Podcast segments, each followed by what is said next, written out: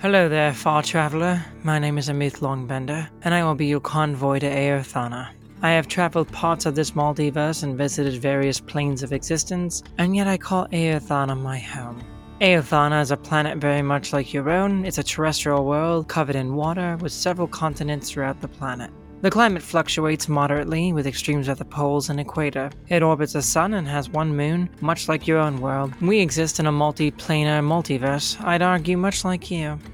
Aerthana is home to a large variety of peoples and cultures, which has shaped the way the world has split into states, religions, regions, and customs. This world is divided into nine continents, each different from the last. While the planet is beginning to become more globalized as far as trade and business is concerned, it is still very far away from there.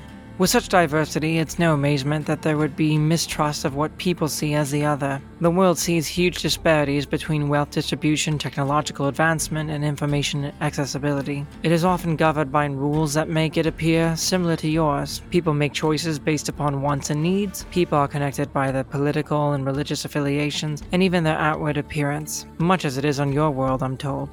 Over the past several decades, our planet has been going through a revolution of ideas, technology, and cultural integrations. These changes are not seen in the same fashion amongst our cultures, as each has worked to find its own solutions to the problem that come with living in complex societies. Due to these discrepancies, many people are left behind in the wake of advancement in social mobility. Entire civilizations essentially shut out. I'm told this has happened and continues to happen in your own world.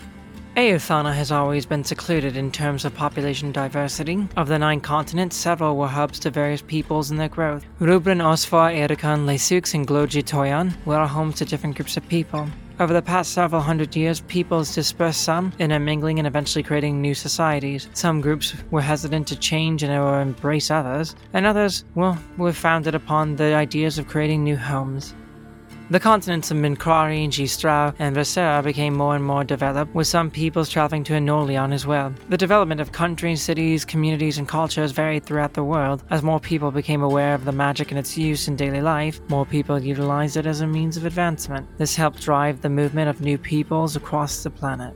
Several forms of technological advancement have developed throughout the world additionally. Some cultures utilize steam to drive their industry, some harness combustions as a means of powering machinery, and still others have a preference for magical means of work. A few cultures and societies were not as quick to embrace change, and some were left out altogether. As peoples are so different across this world, trust is not always given between the groups. Even more so, not every society has been quick to share their advancements, innovations, or discoveries with each other. Many countries confederated into blocks of power in an attempt to protect their own standings.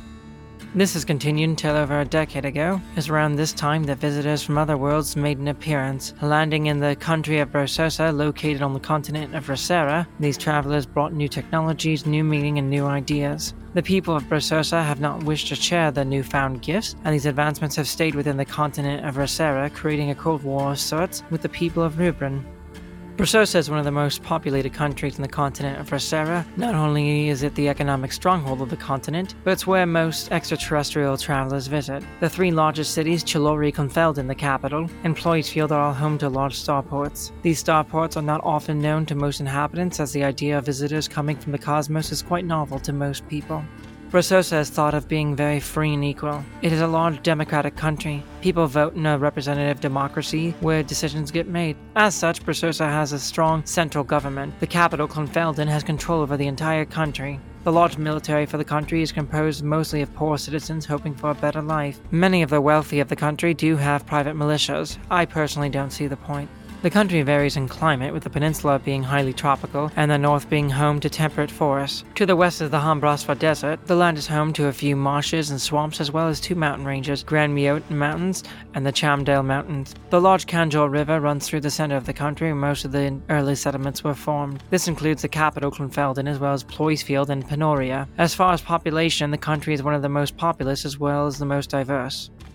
Chilori is the largest city in the world of Aerthana, a place where all varieties of people come together, a place of opportunity, risk, and intrigue, a place of vast differences and inequality. Chilori is literally the city that rose faster than it could expand. Chilori was once a small town, however, a chance encounter with visitors made a hub for anyone seeking adventure, wealth, or knowledge. The city quickly rose despite the fact that the surrounding land was swampy, humid, and rather uninviting. Spaceports were built, but this information isn't widely available. All that most people knew was that the city was growing rapidly and could provide ample opportunity. The city couldn't expand outward fast enough, so it went the only direction it could go.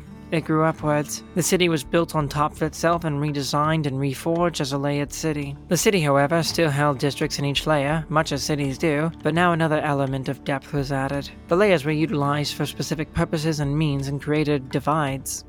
Chilori is known for its eight layers. The city is highly segregated with the wealthiest living in the top and the poorest living in the bottom. Each of the layers serves different purpose. The lower levels where the dirty work is done, sanitation, courier work, factory production, like transporting, as well as the homes and shops of those most neglected by economic prosperity. The second level is the transit level where most transportation of goods occurs, as well as where the transit from outside the city arrives. While the elite travel via private means, and I prefer magical travel, public transit is located on this second level. The third layer is the market level, where most of the actual trade, commerce, and crafting is done.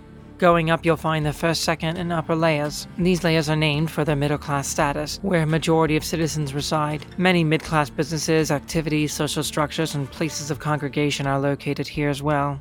The next level is known as the civic level. It's here you'll find government structures as well as public spaces. While these spaces are public, it's rare for those on the lower level to venture here. The final level is the Nirvanan level. This is where the wealthiest and most elite live. Unless someone is from here, citizens know very little to nothing about this level. To be honest, it's not that wonderful. Besides the view of the night sky, it isn't any better than any other layer.